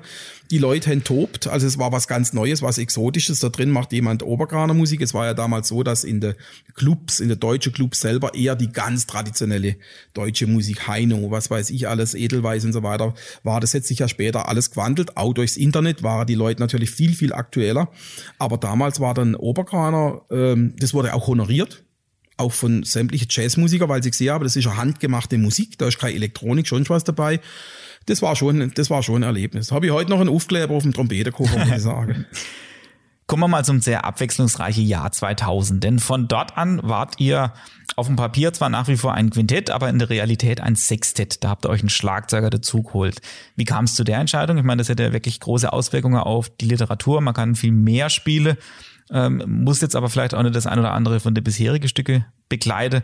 Vorteile, Nachteile, ähm, wie war das dann mit einem Schlagzeuger fortan? Ja gut, es war natürlich so, dass wir ähm, ja auch schon Titel mit Schlagzeug äh, hatten, da, bis dahin aber natürlich elektronisch erzeugt, einen sogenannten Drumcomputer. Ähm, man war einfach nicht flexibel genug. Dann hätte man natürlich gemerkt, hoppla, nur mit der Obergraner Musik wird's schwierig mittlerweile. Irgendwelche Auftritte zu bekommen, Zelte zu füllen und so weiter. Der ganze Musikmarkt hat sich ja gewandelt. Es gab zunächst diesen volkstümlichen Schlager, dann ging es ein bisschen rockiger weiter. Und dann haben wir gesagt, wenn man flexibel sein möchte, hilft nur ein, ein Schlagzeuger. Äh, ja, dann war die nächste Suche halt schon wieder geboren. Wo nimmst du einen her? Wo sollst du einen schnitzen? Und äh, auch da, wie ist der Zufall, ein paar Mal wollte in der Historie vom Quintett, war dann irgendwo ums Eck äh, tatsächlich einer äh, frei, in dem Fall der Sven, der Sohn vom, vom Trompeter bis dahin, vom Fritz. Und da haben wir uns entschlossen und es hätte auch gleich gepasst. Und dann haben wir auf einmal gemerkt, ja, jetzt sind wir natürlich noch flexibler, jetzt gehen wir auch noch in eine andere Richtung. Mit Grund war auch, muss man auch ganz klar sagen, dass sich unsere, äh, der Radius von unserer Auftritte einfach erweitert hat. Das heißt, äh, wir waren damals schon äh, öfters mit dem SWR in Rheinland-Pfalz unterwegs und da war dann halt einfach auch eine andere Musik gefragt und äh, da wir am Ball bleiben wollten, haben wir das natürlich auch versucht umzusetzen. Ist uns dank viele Probe und viel Schweiß auch äh, gelungen. Man sieht ja in der Historie später dann, waren wir tatsächlich regelmäßig äh, mit dabei und das nicht äh, von denen. Wenn ich mir mal gefragt, wo ist denn der Grund, warum sind denn mir jetzt dabei beim Redakteur? Ihr, ihr könnt doch Profi-Bands und so weiter und so fort. gesagt, es gibt relativ einfache Gründe. Die sind Zuverlässigkeit, Pünktlichkeit und Flexibilität. Und darauf beruht er sich und da waren wir dann auch gleich stolz, dass man da immer dabei sein durfte. Wenn man jetzt die Historie vom Schwarzwaldquartett beleuchtet und bei diesem Jahr 2000 angelangt sind, dann darf nicht unerwähnt bleiben, dass da dein Vater gestorben ist. Völlig unerwartet im Urlaub in St. Wolfgang in Österreich sehr tragisch alles abgelaufen. Und trotzdem steht in der Historie, dass das Schwarzwaldquintett hingegen Vollgas gegeben hätte. Ihr seid also volle Kanne in dieses neue Jahrtausend gestartet. Ihr habt ein neues Slogan geboren mit Party, Power, Volksmusik. Ähm, vom Live-Schlagzeuger haben wir es gerade gehabt, von der Stammgastschaft äh, beim SWR und auch da, bei dieser zehnjährige Wiedervereinigungsfeier am Tag der Deutschen Einheit in Mainz. Also große Auftritte auch gehabt. Was war das für dich persönlich für eine Zeit damals? War das eher eine Belastung jetzt durch den Tod deines Vaters oder war das vielleicht sogar eine Art Bewältigung, diese viele Termine? Es war ähm, schon eine sehr rasante Zeit, muss man sagen, allgemein, weil ähm, ich hatte zwei Jahre vorher ähm, mein eigenes Geschäft äh, gegründet in Garmisch-Partenkirchen, also nicht in Waldkirch und in Elsach, sondern schon ein paar Kilometer weg. Da war auch die Reaktion von meinen Kollegen dementsprechend, ah, jetzt wird's nicht mehr lang gut, dann du auf und alle um mich rum, wenn ich drauf habe, gesagt, ja, jetzt wirst du dann aufhören, Musik mal. Und ich habe zu jedem total unverständlich gesagt, nee, warum? Also es, also es steht für mich nicht zur Debatte, also in keinster Weise.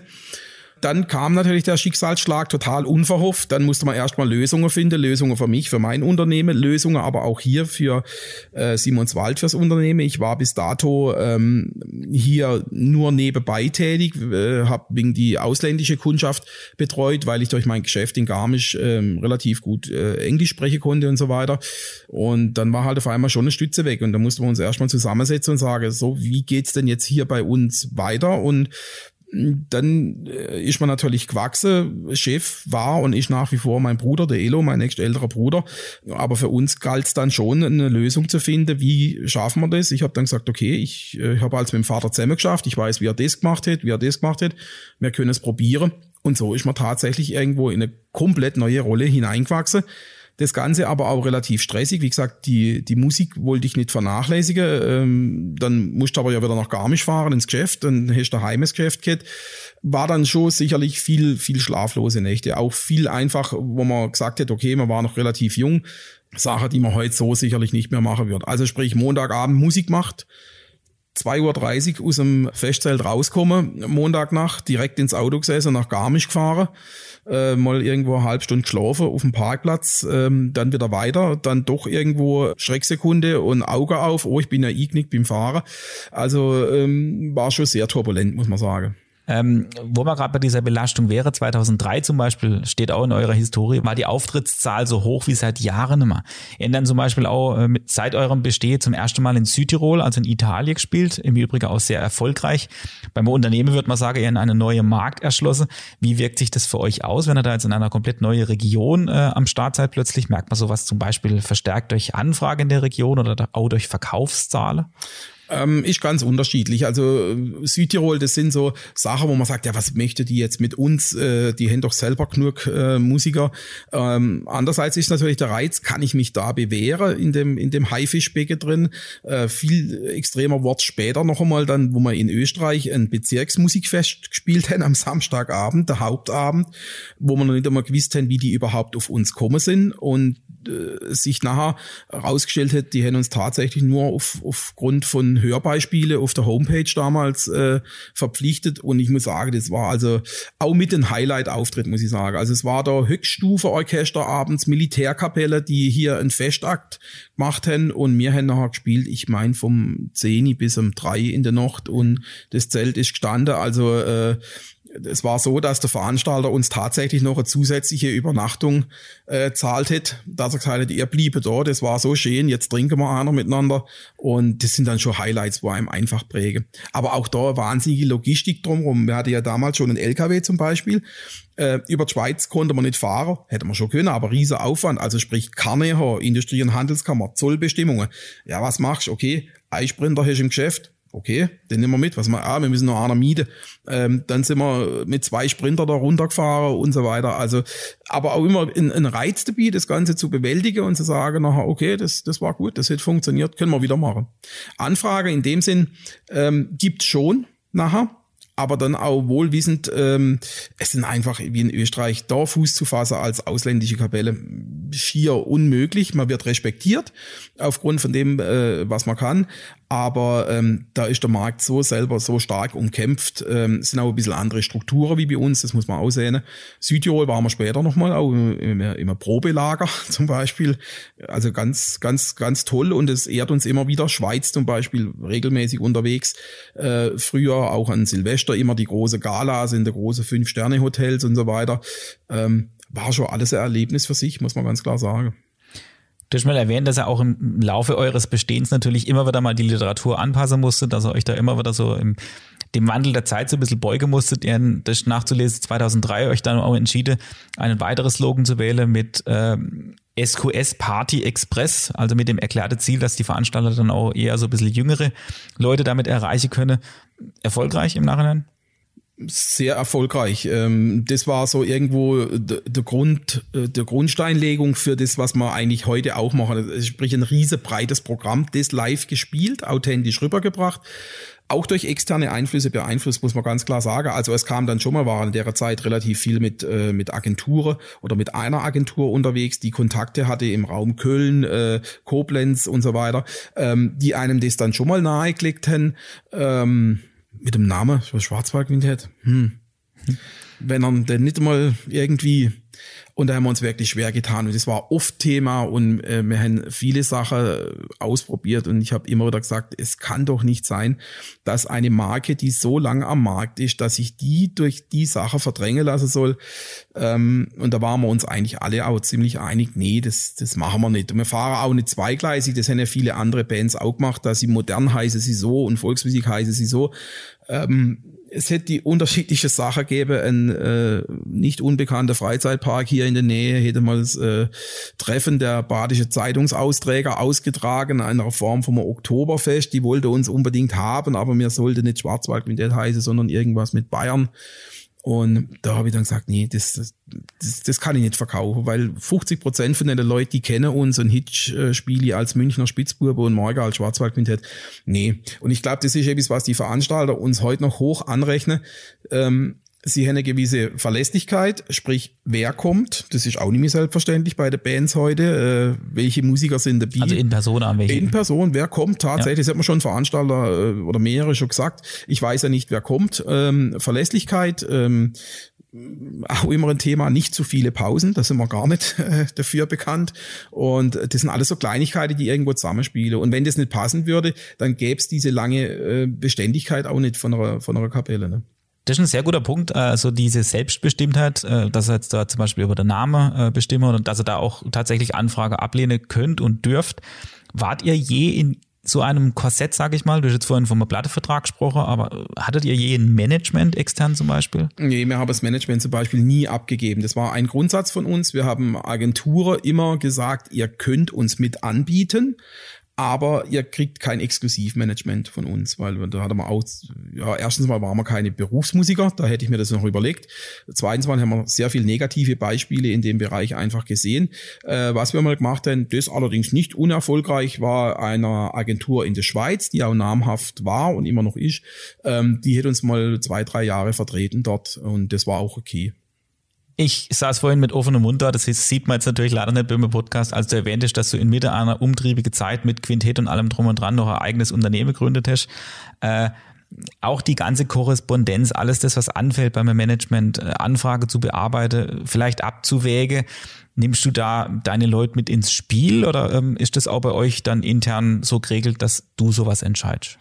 Also ich, ich glaube, da müssen wir auch so unsere oder meine Kollegen mal fragen. Ich glaube, die sind auch nicht immer so begeistert, aber äh, es, es gab bei uns und gibt es ja auch immer noch eine klare Absprache. Also sprich, was wir nie wollten, dass ein Veranstalter anruft, einen Termin anfragt und dann zu hören kriegt, ja, ich muss erst einmal mit vier, fünf Leuten telefonieren.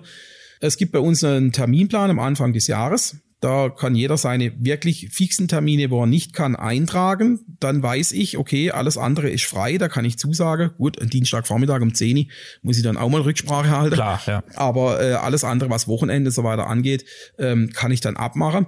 Wenn jetzt wirklich eine sehr interessante Anfrage auf einen dieser belegten ähm, Privattermine kommt, dann muss ich doch auch nochmal Rücksprache halten mit der Kollegen und muss fragen, wie privat und wichtig ist denn der Termin, da haben wir dann auch manchmal noch der eine oder andere doch spielen können, weil der dann doch nicht so wichtig war im Nachhinein.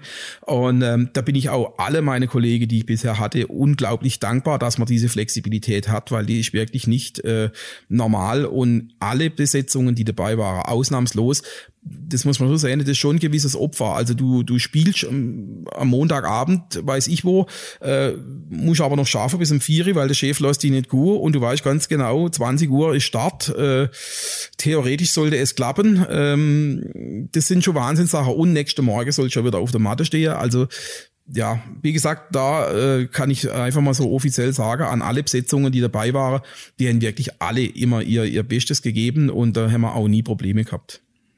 Wenn wir bei diesem Jahr 2003 gerade sind, da war es ebenfalls wieder so, dass die Hälfte eurer Besetzung aufgehört hat, dass da drei Stück äh, das Handtuch geworfen haben, wieder aus natürlich guten Gründen. Klar, das entscheidet ja jeder für sich selber. Äh, wir haben jetzt gerade gehört, äh, die Terminbelastung ist extrem hoch. Ähm, und da steht auch in der Historie wirklich drin, das war erneut ähm, auch mal die Überlegung im Raum, das Ganze hinzuwerfen. Wie konkret war sowas rückblickend? Oder seid ihr dann doch froh gewesen oder nervt dann jede weitere äh, Zusage, wo er dann denkt, ja, eigentlich ist das jetzt nur noch ein Kompromiss. Also dieser richtige Frustfaktor gab es denn auch mal? Den gab's sicherlich, den gab's auch, äh, ich habe das jetzt vorhin auch erzählt, mit Unternehmensgründungen hin und herfahren in Garmisch und so. Also es gab äh, nicht nur bei mir, sondern auch bei anderer Schuld Moment, wo man einfach mal da gesessen ist und hätte mal still geflucht und hätte gesagt, jetzt wäre ich froh, wenn ich nicht gehen muss am Samstagnachmittag oder schon irgendwas, äh, es, es, es muss man schon überlegen, was mache ich. Ähm, dass dann natürlich drei Musiker aufhören, das ist extrem schwierig, weil, wie vorhin schon angesprochen, es gibt diese Instrumente nicht so wahnsinnig. Selbstverständlich hat man immer irgendwo ein offenes Ohr oder schaut sich um, wer spielt denn sowas, was in Frage käme und so weiter. Und manchmal sind es einfach ganz banale Zufälle, die einem dann äh, irgendwo hinführen. Es ist nachher der, ähm, der Uwe am Akkordeon äh, dazugekommen. Einer, Uwe Morat, Uwe ja. Morat, einer der ältesten Kollegen von Bobs zum Beispiel, ähm, die ganz früher schon mal in einer ganz anderen Art Musik gemacht haben miteinander, in einer ganz, ganz moderne, äh, sehr starke Showband damals. Ähm, dann äh, war ich privat auf einem Musikantentreffen, wo man einfach im Hochschwarzwald oben ein wenig rumgespielt hat, äh, nachts bis gegen später in der Bar, auch noch Musik gemacht hat und da ist einer neben dran gestanden, der hat eigentlich gar nicht so schlecht Bariton gespielt und äh, da hat man sich halt erkundigt, wer warten das dann und so, hätte irgendwann die Telefonnummer gehabt, hätte angerufen und ja, so ging das dann eigentlich immer, immer vor sich weiter und ähm, ich kann jeden verstehen, der die Motivation dann nicht hätte, zum sagen, okay, drei Musiker ersetzen. Es ist eine riese Probearbeit. Es immer wieder von vorne anfangen. Auch Standardsachen von vorne anfangen. Das ist das meiste. Was mache ich denn mit der, es denken alle nur an die neue Musiker. Wie schnell haben die das drauf? Wie schnell können die das? Aber die sind ja heiß. Die sind ja motiviert. Mhm. Aber was ist mit der Bestehenden? Die sagen, jetzt muss ich halt nochmals Trompete, Echo, Probe, das habe ich jetzt eigentlich nicht mehr möchte und so. Also, auch da muss man sagen, immer an die, an die Besetzungen jeweils ein, ein riesen Kompliment, sich da durchzubeißen. Es hilft natürlich auch, wenn man relativ nachher schnell Erfolg hat mit dem, mit dem, was man macht. Dann geht es einem alles wegen leichter von der Hand dann. Durch den SWR angesprochen, äh, ab 2005 war der vor allem auch bei dem SWR Rheinland-Pfalz ständig unterwegs. Da war der auch regelmäßig Gast, zum Beispiel bei der Sendung Wir bei euch. Die wurde da bis zu zwölf Mal im Jahr veranstaltet mit euch und durch die Zusammenarbeit mit diesem SWR Rheinland-Pfalz wurde dann natürlich auch die Kreise größer im Inland. Äh, als einige wenige Auftritte sind da zu nennen, zum Beispiel das ADAC-Jubiläum in Saarburg oder auch die große Silvestergala am Nürburgring. Da bin ich so ein bisschen gestockt. Ähm, immerhin Ort und Stelle des Rock am Rings. Ähm, also das heißt, wir sprechen dann immer von einer kleinen Theaterbühne. Kam euch rückblickend auch schon mal der Gedanke, dass irgendein Gig, irgendeine Anfrage vielleicht dann doch eine Nummer zu groß ist? Oder nimmt man das dann doch an und als Herausforderung? Aber man nimmt schon als Herausforderung an. Äh, es gab aber auch sicherlich Sachen, wo man gesagt hat, puh, da sollte man vielleicht nochmal die ein oder andere Probe machen vorher, bevor man dann nachgeht. Ähm, es gab auch Sachen, die man einfach abgewiegelt hat im, im Vorfeld, wo ich gesagt habe, nee, das, das sind wir nicht und das können wir nicht leisten und da macht sich der Veranstalter keinen Gefallen und mir letztendlich auch nicht. Diese Situationen gab es auch wenn es auch weh tut, muss man ganz klar sagen, weil man natürlich da, ja, das wäre jetzt schon was, was ich mal gern machen würde und so. Im Nachhinein, äh, Nürburgring, äh, damals im Dorint Hotel, auch ein Fünf-Sterne-Hotel mit äh, riesiger Gesellschaft, allem drum und dran. Einzigste ähm, Einschränkung, äh, wir mussten im Anzug spielen. was bisschen, ah, sehr, sehr guter Punkt, den habe ich überhaupt gar nirgends stehen. Die Klufte, also die Kleidung, die ihr da alle hin. Äh, ja, Schwarzwaldquintett, äh, ihr tretet natürlich trotzdem ab und zu auch in Lederhose auf. Das war ja anfangs noch in der, in der Schwarzwälder Tracht. Wie sieht denn das heutzutage aus? Wie viel, wie viel Kluft der Henner da dabei an so, an Sommerabend? Also wir haben jetzt aktuell äh, im Prinzip äh, ja zwei Sachen, mit denen wir so wegen unterwegs sind. Es ist ja alles wegen flexibler geworden. Früher sehr steril, alle das Gleiche, alle dasselbe. Mittlerweile sind wir, jeder zieht auch, was er möchte. Äh, irgendeine kurze Lederhose plus Hemd plus Chile.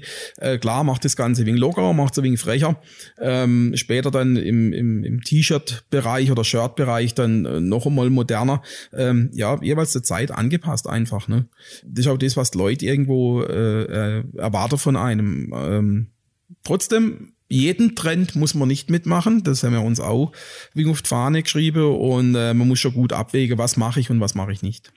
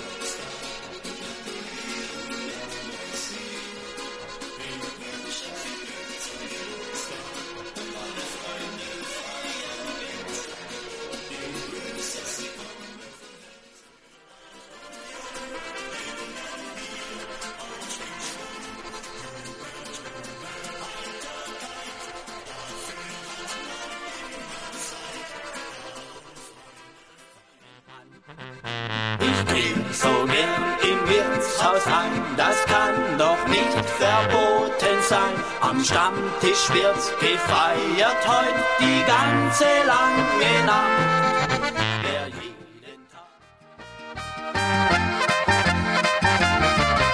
Musik liegt in der Luft, kannst du sie spüren? Lass dich einfach mal von ihrem Charme verführen.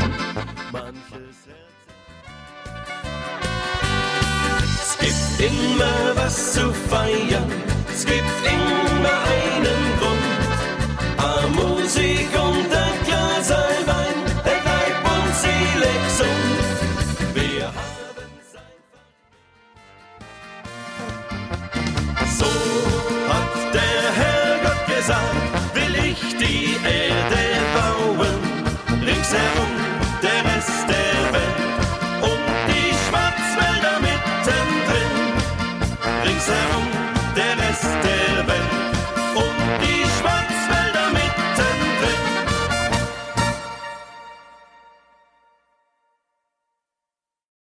hast mir auch eine Liste mal zugeschickt ähm, mit regelmäßigen Funk- und Fernsehproduktionen. Die ist noch relativ lang, aber dann doch kurz genug, um die mal äh, durchzugehen. Also wir bei euch zum Beispiel haben wir vorhin schon gehört. Dann gibt's der fröhliche Alltag, Hafenkonzert, Sonntagtour, drei in einem Boot, fröhlicher Weinberg, dann MDR Schwarzwaldtour. Haken wir da mal kurz ein. Der MDR ist jetzt eigentlich nicht wirklich im Süden beheimatet. Das heißt, die haben da so eine kleine Doku veranstaltet oder wie Also klein das? war es nicht, es war schon eine eineinhalb Stunde Abendsendung, äh, die komplett über Okay. den Schwarzwald gelaufen ist. Es ist ja so, dass die ARD-Anstalten auch untereinander produzieren. Ähm, der MDR, muss ich sagen, hätte es sehr, sehr aufwendig, auch sehr gut äh, gemacht von der Locations her. Ähm, die Malaikas waren damals auch mit dabei, Rainer Kirsten, alles Feldberger, was hier ähm, unterwegs war. Und es war sehr gut produziert. Vorteil bei so einer Produktion, Sie läuft auf alle ARD-Anstalten irgendwann durch. Manchmal kommt man auch noch zum Vieri heim vom Musikmacher, kann er nicht richtig abschalten, zappt wegen durch und huch. Entdeckt man sich selber. entdeckt man sich selber. Ist mir neulich passiert bei Volkstv zum Beispiel, äh, wo ich auch äh, gegen später heimgekommen bin oder meine Kinder mittlerweile kommen also mal und äh, ja, man hört's, die sind auch schon in die Richtung und sage, Papa, Papa, jetzt sind wir gerade wieder gekommen. Da, also macht einem auch wegen Stolz und Freude einem schon dann, ja. Ja, blieb er doch gerade bei dem Punkt. Wir sind ja flexibel. Äh, Was heißt, die nie Kinder äh, sind in der Richtung schon unterwegs? Spielen sie schon Instrument oder? Äh, das ist jetzt äh, das Neueste seit einem Jahr, ja, dass sie Instrumente spielen, aber äh, die, die Musikkenntnis, also ich sehe mich manchmal wirklich fast selber, muss ich sagen. Also ähm, der Große, wenn man so sagen darf, der wird jetzt zehn dieses Jahr, ähm, er kennt jede Oberkranerkapelle, er kennt jeden Titel, äh, der Kleine ist nicht viel anders. Äh, die Hauer der Sachen um die Ohren, da muss ich manchmal selber hinstehen und sagen, ah, ist jetzt das wirklich so? Ja, sie hatte wieder mal recht. Und es kommen natürlich auch Forderungen dann hingehend musikalisch, äh, wo es heißt, äh, du spiel noch mal das und das Lied und dann muss man sagen, okay, da werden wir noch mal ein Stündchen Probe, bis wir das vielleicht kennen und so. Also da, das, das ist schon interessant. Man, es freut mich, wenn sie sich damit beschäftigen.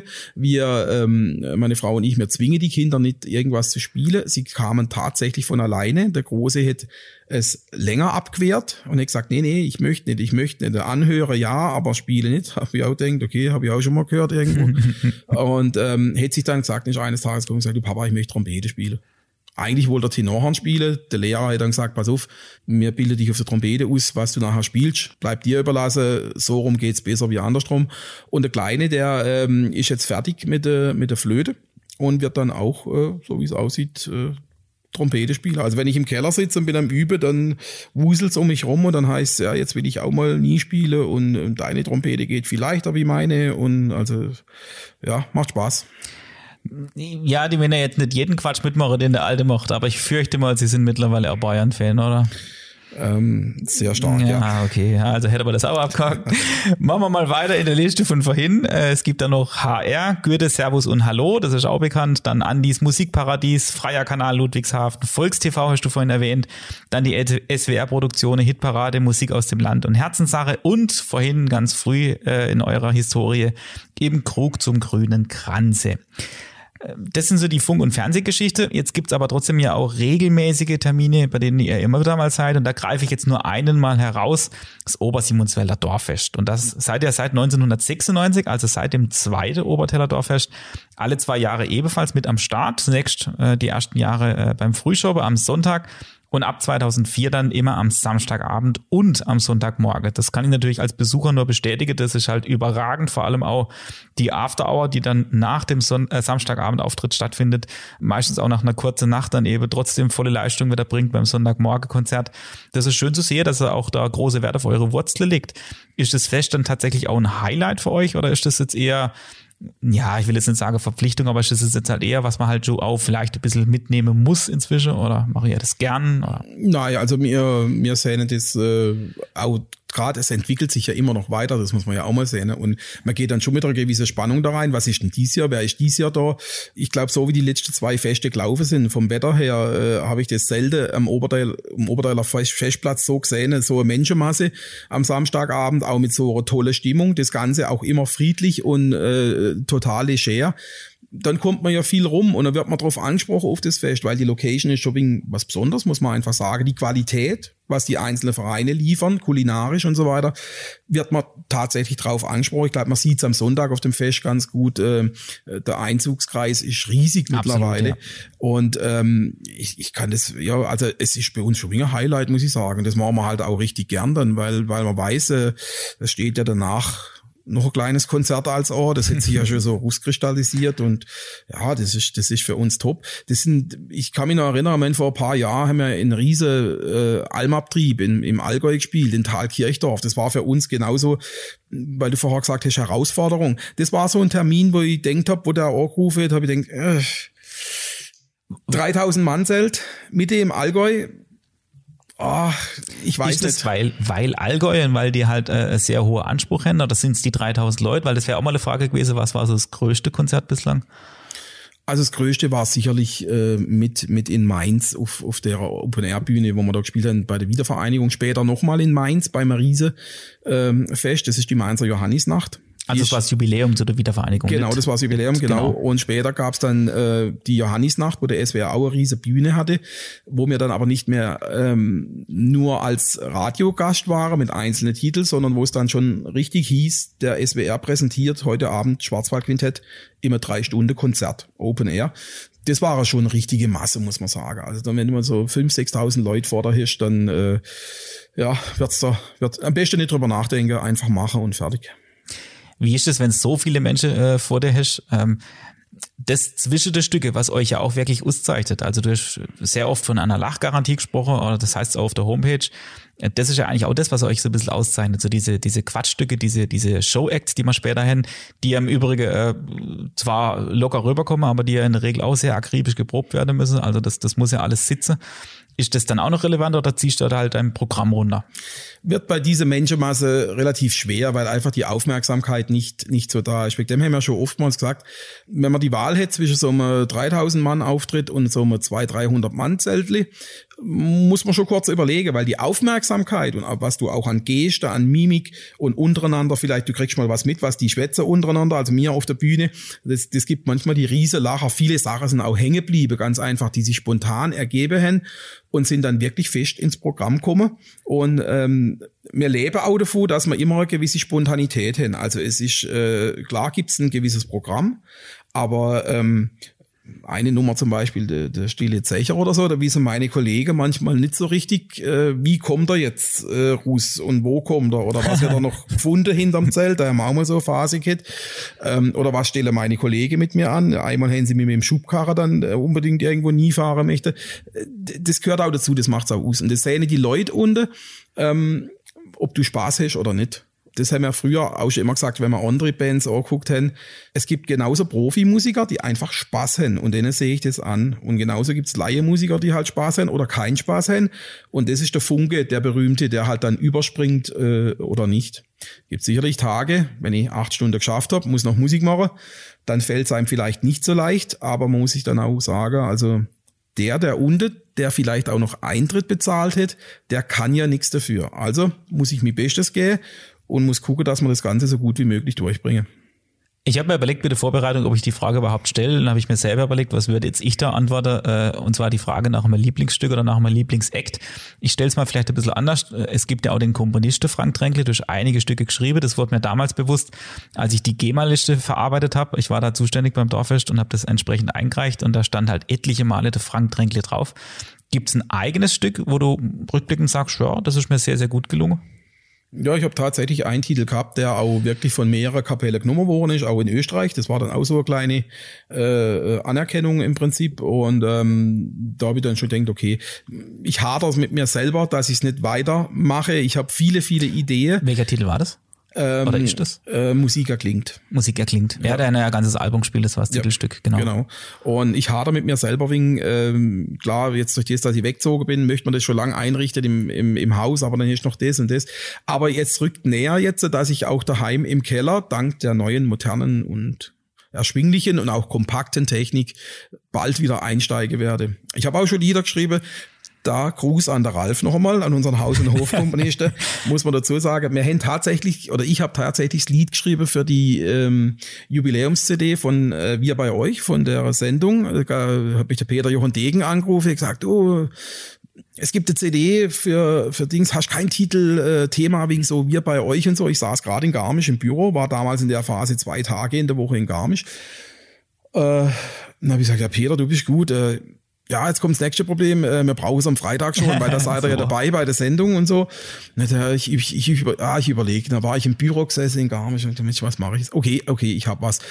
Na, habe ich dem Ralf angerufen und gesagt, du Ralf, so und so sieht's aus, ich buche am Freitag den Titel, mir ist da gerade was eingefallen, aber ich, es gab ja noch kein Handy und weiß ich was und äh, wie machen wir das? Dann hat er gesagt, pass auf, da ist eine Telefonnummer, das ist mein Anrufbeantworter. Da pfeifst oder singst das jetzt drauf und ich guck, was ich an Note äh, irgendwie zusammenbringe, dass ihr was proben könnt. Gesagt, getan, ich da äh, drauf pfeife auf den Anrufbeantworter. Waren wir Mittwoch, Mittwochabend wieder heimgefahren. Donnerstagmorgen hätte mir der Ralf irgendwelche Note in die Hand drückt. Donnerstagabend kurzfristige Probe mit dem Quintett anberaumt und äh, Freitag dann ab zur SWR-Sendung und das erste Mal den Titel uraufgeführt. Und hätte mir so gefallen, dass ihn tatsächlich auf die Eröffnung oder auf die General-CD mit 30 Interprete äh, mit draufgenommen als, als Opener. Also von dem her alles richtig gemacht. Überragend alle, allerdings, ja. Du hast jetzt gemeint, so kurzfristige Probe einberaumt. Das war ja zwischenzeitlich auch mal nicht wirklich immer möglich. Also ihr eher eine- ein Wahnsinnseinzugsgebiet gehabt mit den Mitgliedern, die jetzt weiß ich woher kommen. Wie läuft sowas ab heute? Ähm, Ja, dann wahrscheinlich auch die gute alte WhatsApp-Gruppe. Ja, klar.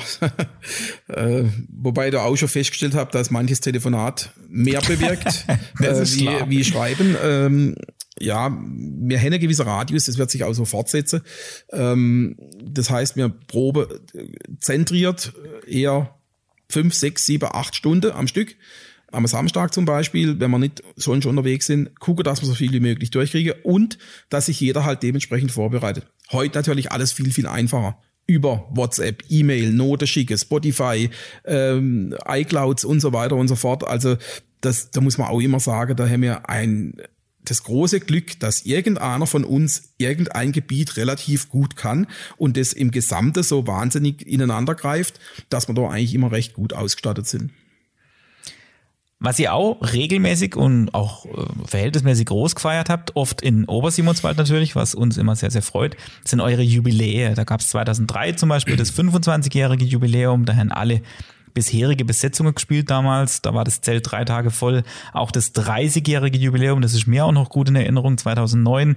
Ähm, also auch da merkt man schon, das war jetzt ein Jahr später, also 2008 wäre ja eigentlich das Jubiläum gewesen. Da war Schwarzwaldkreiner war er da mit dabei, Wildwechsel, Wälderblut, Schoppefetzer, das Trio Malaika, ähm, also auch wieder viel durch Beziehungen mit euch. Und jetzt so langsam, du ahnst schon, kommen wir mal in die Richtung, auch 2018 wollte man das 40-jährige Jubiläum groß feiern. Das hätte sich, korrigiere mich gern, glaube ich, 2018 äh, aufgrund von Termingeschichte von eurer Seite nicht ergeben. Dann hätte man es auf 2019 verschoben. Und da muss es ebenfalls abgesagt werden. Wir waren schon in der staatlicher Musikverein, wir waren riesig motiviert, haben richtig Bock gehabt auf das Fest. Genau wie ihr natürlich. Also Flyer gab's schon, die Plakate gab's schon. Warum fiel's denn aus, Frank? Ja, es fiel aus, äh, weil äh, ich äh, tatsächlich äh, auch meine Grenze nochmal erkennen musste und äh, ich tatsächlich einen schweren Herzinfarkt erlitten habe, ein paar Wochen vor dem Jubiläum. War eigentlich gut froh, es hat sich vieles erledigt für uns. Äh, ehemalige Musiker haben dann mh, doch alle zugesagt, wollten mitspielen. Äh, wir waren lang hin und her gerissen, machen wir es eher klein, machen wir es mit ehemaligen Musiker und dann auf einmal ging es rasend schnell, es stand alles, Programm stand. Ähm, sonntags war wieder Musikantentreffen geplant, äh, die Kapelle hätten alle zugesagt, man hätte ein Wahnsinnsprogramm gehabt.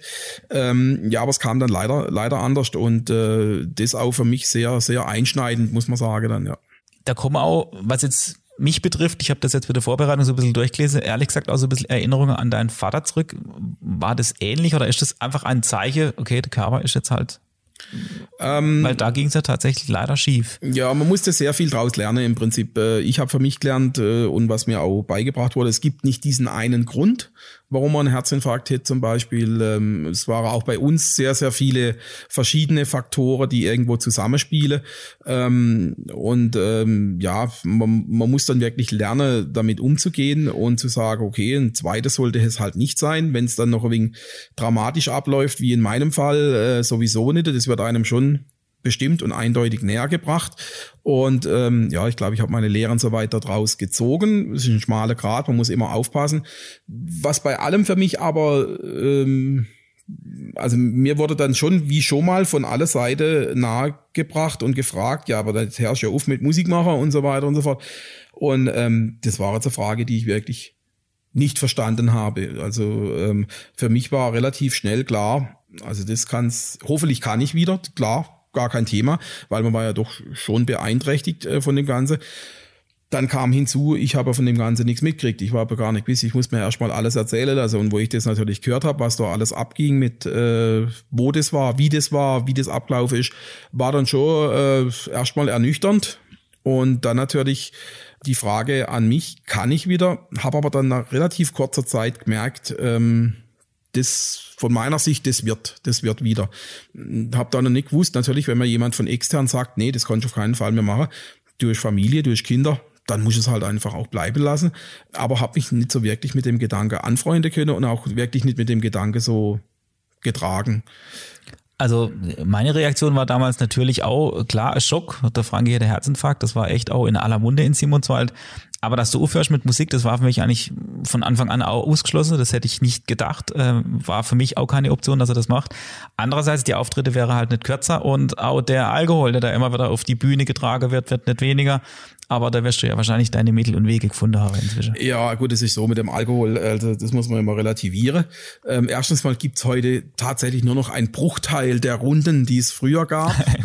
ähm, und ich muss auch ehrlich sagen, also so früher als, als ganz junger Kerli, ähm, sowas kostet die Welt, dann waren die Gläser vielleicht wirklich auch mal einigermaßen leer. Können wir uns seit langem nicht mehr erlauben, mhm. eine riesige Fahrtstrecke äh, zu bewältigen. Ähm, jeder von uns, egal in welcher Besetzung, war berufsmäßig dementsprechend eingebunden, konnte sich sowas gar nicht erlauben.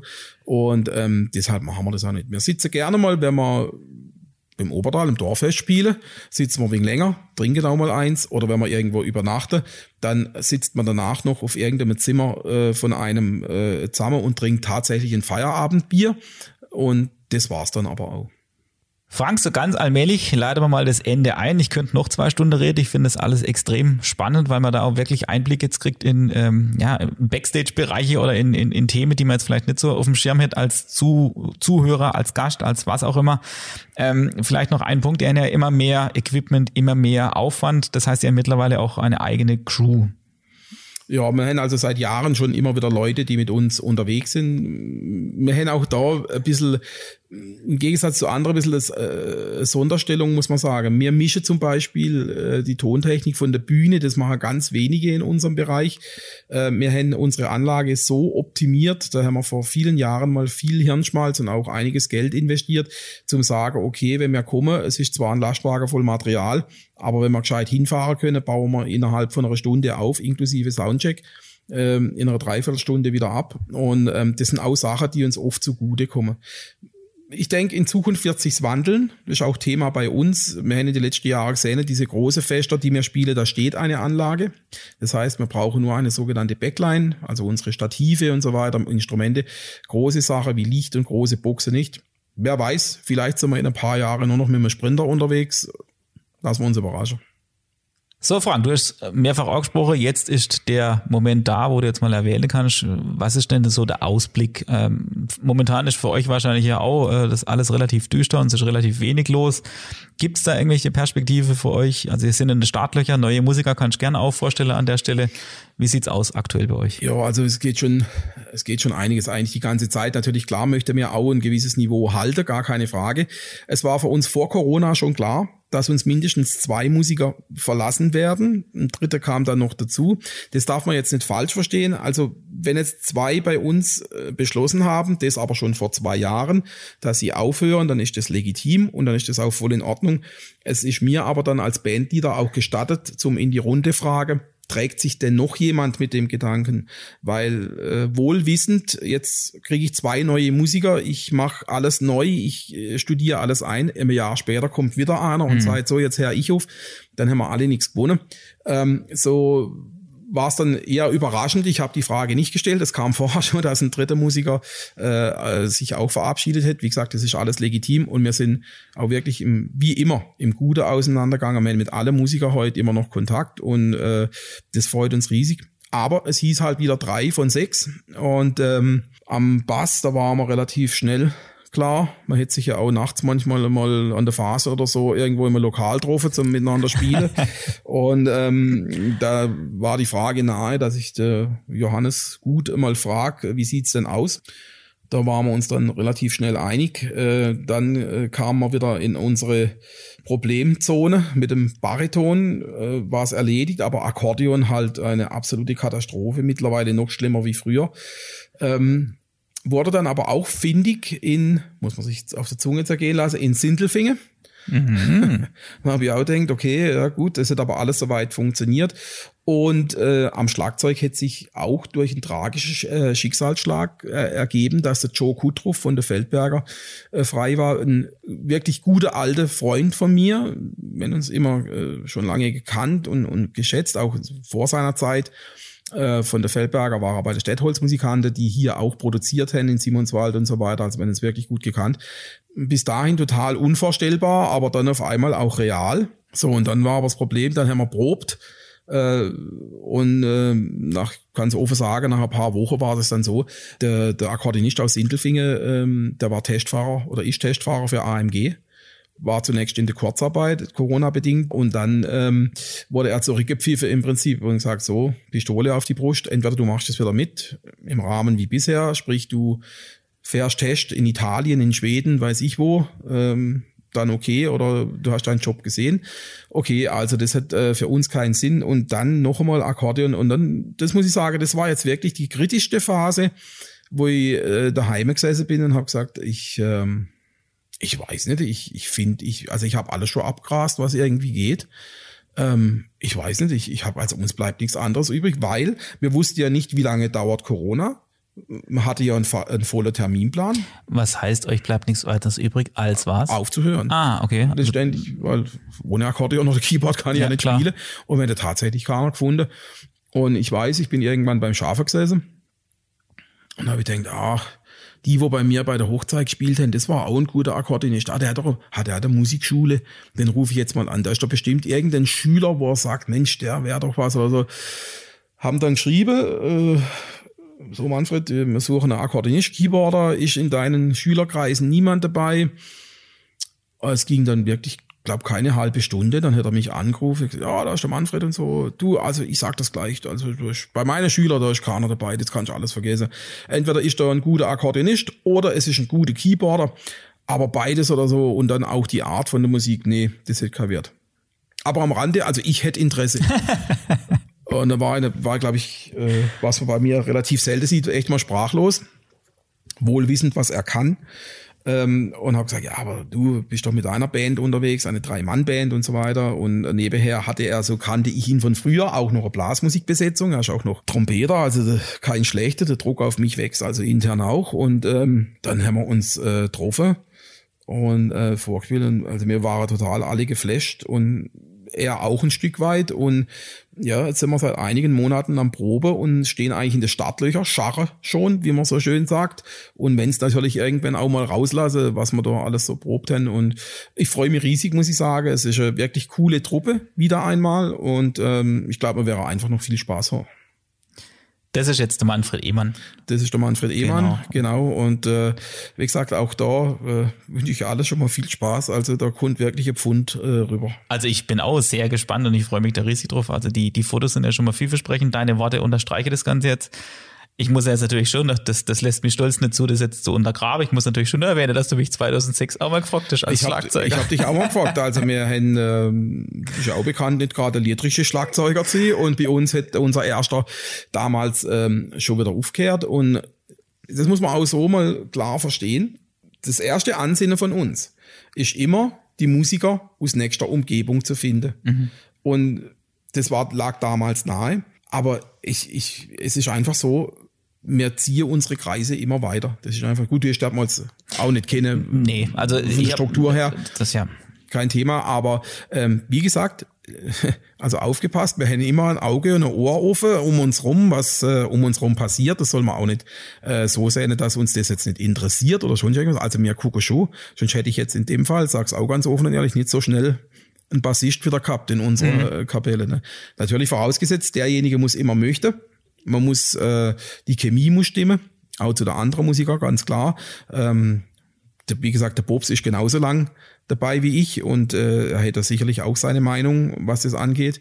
Und ähm, der Michael ist auch schon ein paar Jahre wieder mit von der Partie. Jetzt muss man sich im Prinzip so sehen, jetzt sind wir ja schon fünf wirklich gestandene Musiker, alte Hasen, die das Geschäft schon lange mitmachen und ein Greenhorn. und da bin ich mal gespannt. Also es ist eine unwahrscheinlich lustige Konstellation, muss man einfach sagen. Musikalisch ein, ein unwahrscheinliches Paket. Ich muss dazu sagen, ich, ich habe auch noch mal mit auf die Hinterviers äh, Stuhl und Ja, das ist äh, doch schön. ähm, ich bin also daheim auch gefragt worden, warum dass ich so viel prob denn daheim und so weiter. Also ähm, wird schon lustig, ja. Ja, genau. Also für mich war das echt eine riesige Ehre damals. Ich habe nicht gewusst, wie ernst du das wirklich meinst, aber ähm, es war für mich relativ schnell entschieden. Also A, ich habe mir das schlichtweg zu dem Zeitpunkt weder zutraut, noch war das äh, Teil meiner Planung. Ich bin ein Dirigent geworden, das äh, ist ja das, was ich riesig gern mache bis heute.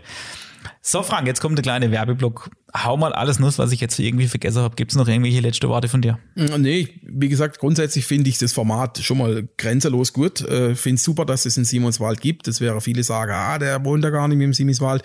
Ah, Ich muss aber ehrlich sagen, ich verbringe mehr in Simonswald wie daheim. Also ich bin fast nur zum Schlafen daheim, äh, geschäftsbedingt auch und andere Aktivitäten bedingt. Ähm, vom Quintett, wie gesagt, äh, ich freue mich persönlich für mich, dass es weitergeht, dass es mit einer coolen Truppe weitergeht. Ähm, mir wäre sicherlich äh, musikalisch wieder versuchen, einiges rauszuhauen, eigene Kompositionen wieder nach vorne zu bringen. Haben jetzt mit dem, mit dem Manfred am Akkordeon einen Komponist dabei, der selber sehr viel Titel auch schreibt. Ähm, bewährte Titel natürlich, die man haben, wenn es keine Schwarzwälder gäbe und so weiter. Da hoffen wir natürlich auch immer auf der Ralf. Er ist ja auch, wie ich es vorher schon angesprochen habe, mit alle ehemaligen Musikanten haben wir irgendwie immer Kontakt. Ähm, manche sogar sehr intensiv, wo man einfach als Berater zurückgreifen kann und so weiter. Das ist unwahrscheinlich viel wert. Ja, wir freuen uns. Ich sag's jetzt mal ganz, in der Zeit, egal auf jeden Auftritt, den wir haben wäre. Und ich habe so eine Vermutung, einer von der ersten, der wird irgendwo im Pavillon im Obertal vielleicht, wenn Glück haben, nach der Sommerferie mal stattfinden als Kurkonzert oder als Frühschopperkonzert oder wie auch immer, egal. Wir sind kriegt, also kann losgehen. Hervorragend. Also ich habe es gehört, alle anderen auch. Erstmal vielen Dank noch für deine warme Worte zum Podcast. Das ist natürlich auch mal schön zu hören. Ähm, Das wird sicherlich niemand so sehen, dass du jetzt nicht mehr in Zimiswald wohnst und deswegen keine Berechtigung hättest. Ganz im Gegenteil, ich fand die von Anfang an sehr interessant. Schön, dass das geklappt hat. Wir hoffen, dass Sie, liebe Zuhörerinnen und Zuhörer, genauso viel Spaß hatte beim Zuhören wie wir beim Aufzeichnen. Wie gesagt, eine tolle Unterhaltung. Wir haben vor der Aufzeichnung schon lang gesprochen und auch zu dieser Folge wird es da einen Bericht geben auf unserer Homepage simonswelder-podcast.de. Schauen Sie da sehr gern vorbei. Natürlich auch diesmal wieder mit viele spannende Links am Ende des Beitrags. Mehr Infos gibt's dann natürlich auch unter tränkle-uhren.de. Das Thema ist jetzt ein bisschen kürzer kommen mit der Kuckucksuhre. Trotzdem bitte gerne da auch vorbeischauen und selbstverständlich natürlich auch auf schwarzwald-quintett.de. Schauen Sie dort vor allem auch, wann die nächsten Termine stattfinden, wenn die Schleusen wieder aufgehen. Wir freuen uns alle drauf. Und wenn Ihnen diese und die anderen Folgen gefallen haben, dann geben Sie uns gerne auch Rückmeldung. Kommentieren Sie zum Beispiel auch gerne die Beiträge auf der Homepage oder schauen Sie bei uns vorbei in den sozialen Medien. Uns gibt's auf Instagram und Facebook. Dort einfach mal nach Simonsweller Podcast suche. Und damit wäre nun heute wirklich alles gesagt. Ihnen eine weiterhin gute Zeit. Kommen Sie gut durch den Alltag und bis zum nächsten Mal.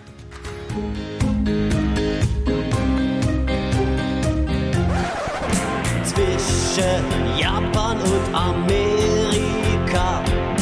Dort liegt Simbiswald.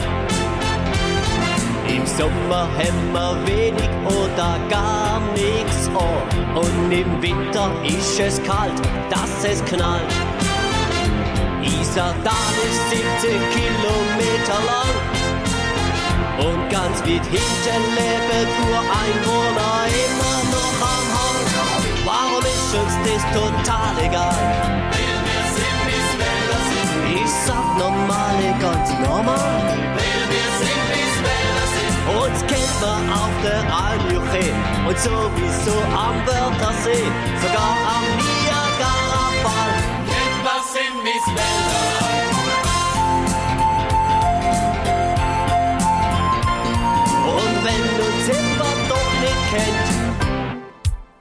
Dann ist es auch egal.